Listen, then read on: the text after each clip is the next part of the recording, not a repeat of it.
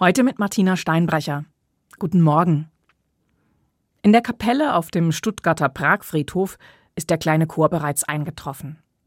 Trotz starken Regens haben sich an diesem grauen Novembernachmittag knapp zehn Sängerinnen und Sänger eingefunden. Bei der in Kürze beginnenden Trauerfeier werden sie singen und beten und zuhören, einige auch weinen, was Menschen eben tun bei so einem Anlass. Mit einem großen Unterschied. Keiner aus dem Körle kennt einen der verstorbenen Männer und Frauen, deren Urnen vorne in der Kapelle aufgestellt sind. Die Menschen, deren Asche sich in den Urnen befindet, werden auf Anordnung der Stadt Stuttgart bestattet, weil sich keine Angehörigen gefunden haben, die diese Aufgabe übernehmen könnten oder wollten. Oft weiß man nicht viel über die Toten, eine Pfarrerin und ein Diakon werden die Trauerfeier ökumenisch gestalten. Von der Hoffnung sprechen, dass diese Toten eine neue Heimat bei Gott finden mögen. Zum Glück gibt es ordnungsbehördliche Bestattungen in ähnlicher Form mittlerweile in vielen Städten.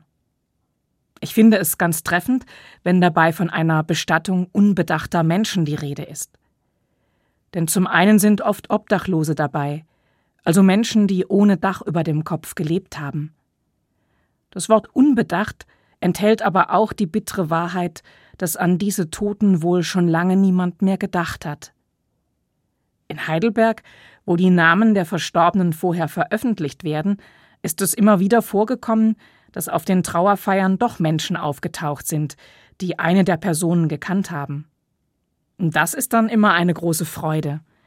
Denn manchmal lässt sich auf diese Weise noch etwas über jemand in Erfahrung bringen und erzählen. Ich werde auch nie vergessen, wie einmal ein Mann seinem Bruder der Landstraße einen Schluck Whisky aus der mitgebrachten Pulle ins Grab hinterhergegossen hat. Das klingt für alle, die es nicht selbst erlebt haben, vielleicht derb oder unpassend. Aber er hat seinem Freund damit eine echte Ehre erwiesen. Passender als jeder Rosenstrauß. Kein Mensch sollte vereinsamt leben und sterben müssen.